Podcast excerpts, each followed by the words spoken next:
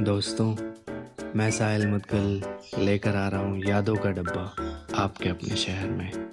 इसमें होंगी बहुत सारी कविताएँ, कहानियाँ और मेरे लिखे हुए प्यारे से अंश। तो जुड़े रहिए आपके अपने यादों के डब्बे में।